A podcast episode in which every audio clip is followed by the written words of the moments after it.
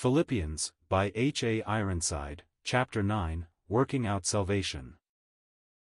Philippians 2 verses 12 to 16. Wherefore, my beloved, as ye have always obeyed, not as in my presence only, but now much more in my absence, work out your own salvation with fear and trembling. For it is God which worketh in you both to will and to do of his good pleasure. Do all things without murmurings and disputings, that ye may be blameless and harmless, the sons of God, without rebuke, in the midst of a crooked and perverse nation, among whom ye shine as lights in the world, holding forth the word of life, that I may rejoice in the day of Christ, that I have not run in vain, neither labored in vain. Verses 12 to 16 Having thus occupied the hearts of the saints at Philippi with the self-abnegation of our Lord Jesus Christ, the Apostle, as guided by the Holy Spirit, goes on, in the balance of this chapter, to apply the truth in a practical way. First, the verses now before us refer to assembly life and responsibility. Then, from verse 17 to the end of this chapter, three men are brought before us who were seeking to manifest in their lives the devotedness and self-denying concern for others that was seen in Christ as a man on earth.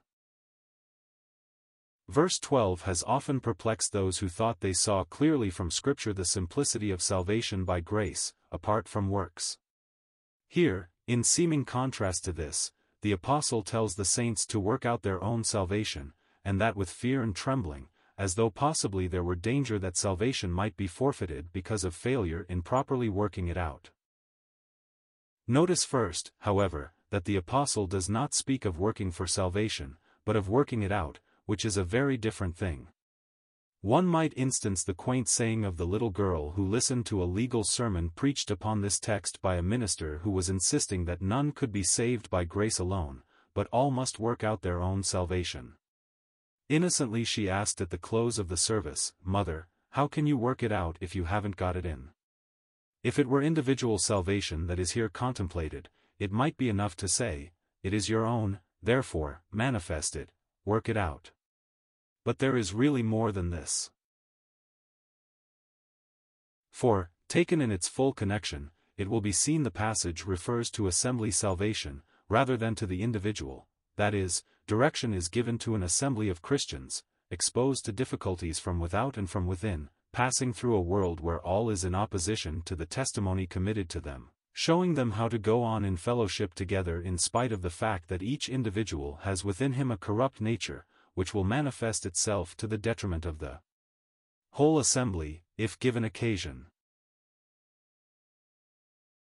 We have already noticed that there was some difficulty in the Philippian assembly between two sisters of prominence, Euodia and Syntyche. This might easily become the occasion for distressing quarrels, and even division, if not judged in the presence of the Lord. Similar things might arise from time to time, and would need to be carefully watched against. When the apostle himself was with them, they could refer all such matters to him, and he would, so to speak, work out their salvation from these perplexities. He would advise and guide as needed. Now he is far away, a prisoner for the gospel's sake, and cannot personally give the help he might desire.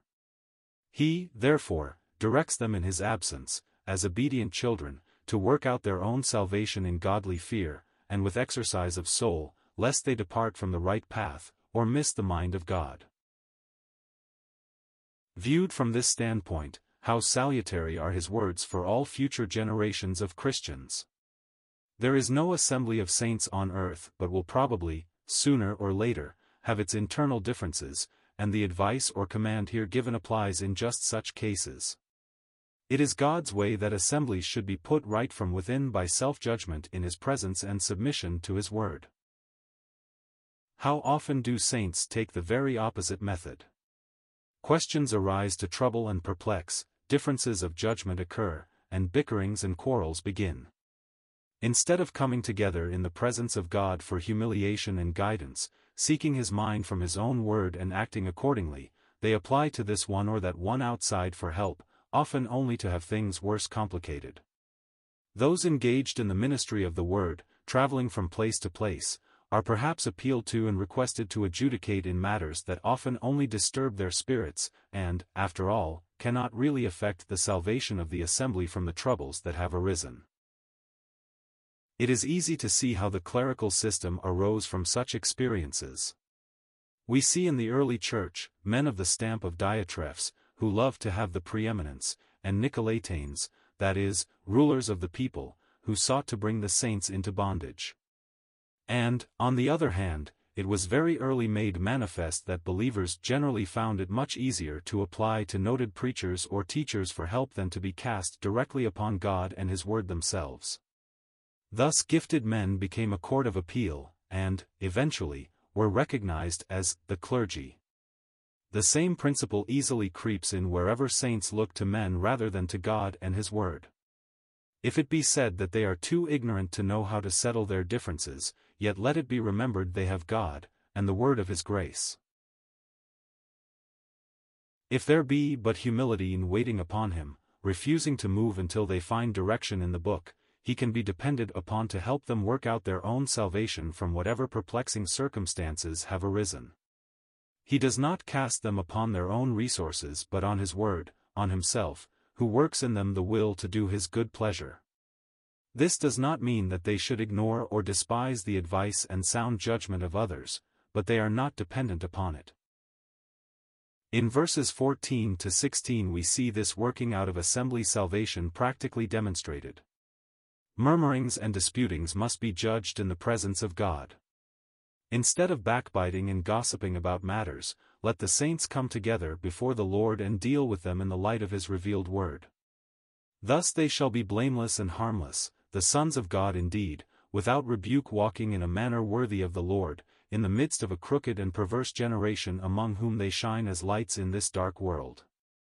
Thus judging what would hinder fellowship within, they are in a suited condition to be a testimony to the power of grace to those without.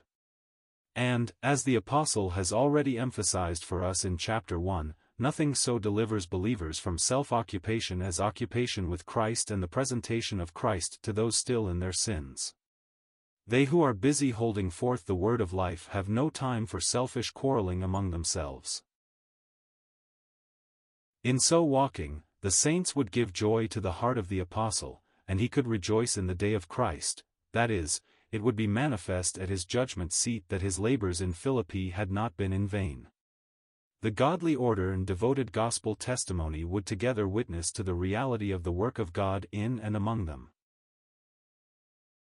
Thus we see that, working out our own salvation, is simply submitting to the truth of God after we have been saved, in order that we may glorify Him, whether as individuals or assemblies of saints in the place of testimony. This will be, with fear and trembling, as we realize our liability to err, the faultiness of our understanding, and the holiness of the one whom we are called to serve in this scene.